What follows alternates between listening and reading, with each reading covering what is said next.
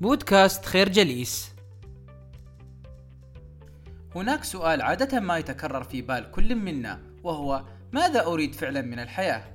أو ما هدفي الحقيقي في الدنيا؟ عندما يسأل أغلب الناس هذا السؤال فإن جوابهم عادة ما يكون تحقيق السعادة والذي يأتي على شكل بناء أسرة أو تكوين ثروة أو الحصول على منصب أو شهادة علمية أو جسم رياضي أو حتى السفر إلى بقاع مختلفة في العالم ولكن في حقيقة الأمر هذه إجابة متوقعة. إلى حد يجعلها لا تعني أي شيء. فالإنسان ليس بمقدوره أن يفعل كل ما سبق. فوقت وجهد الشخص لا يتحمل كل هذه الأهداف. وبالتالي العديد منا يصل إلى اللا شيء. وهذا بدوره سبب القلق والتوتر والغضب والحياة التعيسة. ولكن هناك سؤال آخر يلفت النظر ويجعلنا نفكر بتمعن وتركيز أكثر. سؤال لا ينتبه إليه كثير من الناس وهو ما الألم الذي ترغب فيه في حياتك؟ ما الذي تظن أنك مستعد للمعاناة والكفاح من أجله؟ فالحياة بحد ذاتها نوع من أنواع المعاناة يعاني الأثرياء بسبب ثرائهم ويعاني الفقراء بسبب فقرهم ويعاني من لديه أسرة لأن لديه أسرة ويعاني الموظفون من وظائفهم ويعاني العاطلون عن العمل من عدم وجود وظائف لهم فعندما تفكر مليا في هذا السؤال فإنك ستعرف بالتحديد ما تريده من الحياة وهنا يأتي دور فن اللامبالاة حيث أن عدم الإفراط في الاهتمام هو ما سينقذ حياتك فبها ستقبل أن العالم مكان سيء وأن هذا الشيء لا بأس به لأن العالم كان هكذا على الدوام وسيظل هكذا على الدوام. ولفهم معنى فن اللامبالاة عليك مراعاة النقاط الثلاثة الآتية. أولا إن عدم الاهتمام الزائد لا يعني عدم الاكتراث مطلقا بل هو يعني أن تهتم على النحو الذي يريحك. ثانيا أنه لكي لا تهمك الصعاب لا بد لك من الاهتمام بالشيء الأكثر أهمية بالنسبة لك والذي تحدده عندما تجيب عن سؤال الألم والمعاناة. أما باقي الأشياء عليك أن لا تكترث بها. ثالثا سواء أدركت هذا أو لم تدرك فإنك تختار دائما ما تمنحه اهتمامك. الفكرة الحياة مليئة بمختلف أنواع المعاناة لذلك يجب أن تختار المعاناة التي ستكافح من أجلها. في عام 1983 تم طرد عازف الجيتار ديف موستن من فرقته الموسيقية وقد وقعت هذه الفرقة لتوها عقدا لتسجيل أول ألبوم لها وكان هذا الطرد قبل يومين فقط من البدء بالتسجيلات وبدون سابق إنذار أو مناقشة. حيث قاموا بإيقاظه ذات يوم وتسليمه تذكرة العودة. وبينما كان ديف جالسا في الحافلة المتجهة إلى لوس أنجلوس كان متضايقا ومهموما بما حدث حيث أن الحصول على عقود التسجيلات لم يكن بالأمر السهل ومن الممكن أن يكون قد ضاعت عليه فرصة العمر. ولكنه بعد فترة تمكن من تجاوز هذه الهموم وقرر أن ينشئ فرقة جديدة سيكون بمقدورها التفوق على فرقته الأولى وجعل زملائه القدامى يشعرون بالندم نتيجة لطرده منها ففكرة الانتقام لم تغادر تفكيره. وفعلا تمكن ديف من إنشاء فرقته الجديدة وبعد عامين تمكنت الفرقة من تسجيل ألبومها الأول والذي دخل القائمة الذهبية. كانت فرقته الجديدة هي فرقة ميجاديث ذات الشهرة الأسطورية والتي بلغت مبيعات ألبوماتها أكثر من 25 مليون نسخة. كما أنها تمكنت من عزف موسيقاها في مختلف أقطار العالم. ولكن لسوء حظ ديف كانت فرقته التي طردته هي ميتاليكا والتي تعتبر واحدة من أعظم فرق موسيقى الروك على الإطلاق حيث أنها تمكنت من بيع أكثر من 180 مليون ألبوم حول العالم. وفي مقابلة خاصة لديف صرح فيها بأنه يعتبر نفسه شخصا فاشلا رغم كل هذه الإنجازات التي حققها وذلك لأنه لم يتمكن من التغلب على فرقته التي طردته.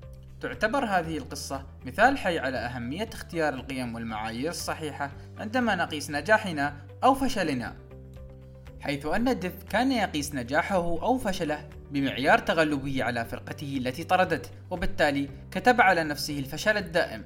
ومن هنا يتضح أن هناك قيم ومقاييس جيدة وأخرى سيئة. وتعرف المقاييس الجيدة على أنها مؤسسة على الواقع وبناءة اجتماعيا ويمكن ضبطها وقياسها مثل الصدق والأمانة والدفاع عن النفس والآخرين والإحسان والتواضع.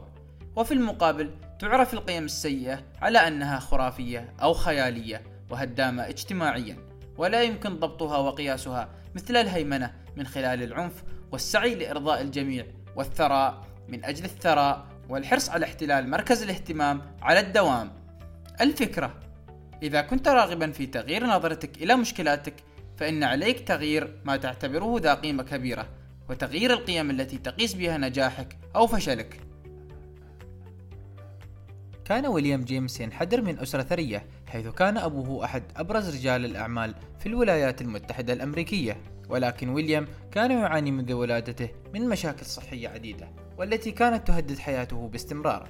فقد أصيب في طفولته بمرض في عينه جعله يصاب بالعمى لفترة مؤقتة كما كان عادة ما يصاب بألم فظيع في المعدة مما يجعله يتقيأ باستمرار. وكذلك كان لديه مشاكل مختلفة في السمع وتشنجات في الظهر تجعله عاجزا عن الجلوس أو الوقوف. وبسبب هذه المشاكل كان ويليام يقضي معظم وقته في البيت ولم يكن له أصدقاء كثر حيث كان يمضي أوقاته بالرسم. وعندما كبر وصار رجلا لم يقبل أحد شراء أعماله لذلك قرر أبوه أن يستخدم علاقاته الواسعة لتأمين مقعد لجيمس في كلية الطب بجامعة هارفارد. ولكن ويليام لم يكن مرتاحا في هذا التخصص حيث أن مشاكله المرضية المختلفة كانت تعيقه عن دراسة الطب.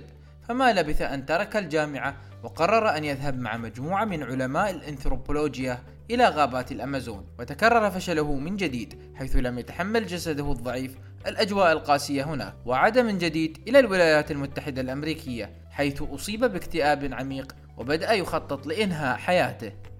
ولكنه في يوم من الأيام كان يقرأ محاضرات للفيلسوف تشارلز بيرس والتي كان فحوى فلسفته أن على الإنسان أن يعتبر نفسه مسؤولا 100% عن كل حدث يحدث في حياته بصرف النظر عمن هو ملوم فيه. فقرر جيمس أن يتبنى هذه الفكرة. فما كانت النتيجة إلا أن صار ويليام جيمس أب علم النفس الأمريكي حيث ترجمت أعماله إلى عشرات اللغات المختلفة كما أنه أصبح مدرسا في جامعة هارفارد وأصبح يجوب العالم لإلقاء محاضراته وقد أطلق على هذه الفكرة التي تبناها اسم الولادة من جديد ونسب إليها الفضل فيما حدث له. وفحوى هذه القصة هو أن على الإنسان أن يدرك ويؤمن بأنه مسؤول عن كل ما يحدث له.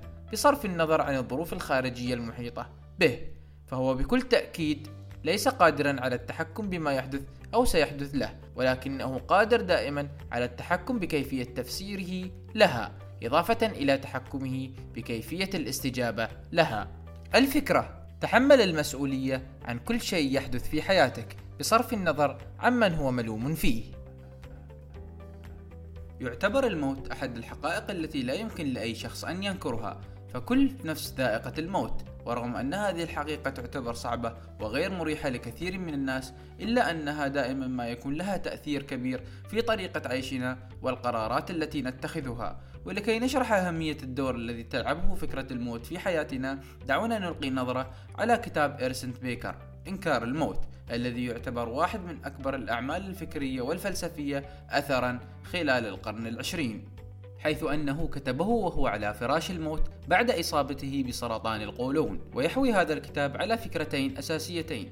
الأولى هي أن الإنسان كائن فريد من نوعه يختلف اختلافا كليا عن بقية الكائنات الحية في قدرته على التصور والتخيل والتفكير حيث يستطيع أن يتصور نفسه في حالات افتراضية في الماضي أو الحاضر أو المستقبل وبالتالي يدرك حتمية موته في لحظة ما.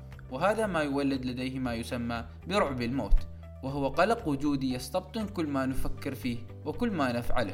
وهذا ما يقودنا إلى الفكرة الثانية من كتاب بيكر وهي أن إدراك حقيقة أننا سنفنى في يوم من الأيام يجعلنا نفكر ونعمل على ترك بصمة وأثر تبقى بعد أن تفنى أجسادنا. وهذا ما أسماه بمشروع الخلود الذي سيخلد أسماؤنا عبر التاريخ. لذلك قامت العديد من الشخصيات المشهورة عبر التاريخ بتطبيق هذه الفكرة عن طريق وضع أسمائهم على المباني أو نحت تماثيل لهم أو رسم لوحات فنية تخلدهم أو حتى تأليف كتاب. وكذلك يمكننا القول أن الحضارة البشرية ما هي إلا نتيجة لمشاريع خلود أقامها رجال ونساء عاشوا قبلنا فكونوا المدن والحكومات والسلطات وأسسوا السياسة والرياضة والفن والاختراعات التكنولوجية. وتعتبر فكرة مشروع الخلود من الأفكار السلبية وذلك لأنها على المستوى الجماعي قد تؤدي إلى اندلاع الحروب أو الثورات أو حالات القتل الجماعي كما حدث في الحرب العالمية الأولى والثانية. وحتى على المستوى الفردي فإن فشل الإنسان في تحقيقه لمشروع الخلود يؤدي إلى القلق الشديد والاكتئاب. ولحسن الحظ هناك طريقة تستطيع من خلالها أن تتغلب على هذه الفكرة. وهي بكل بساطة أن تستخدم فن اللامبالاة حيث تقوم بالتركيز على الحاضر واللحظات الحالية.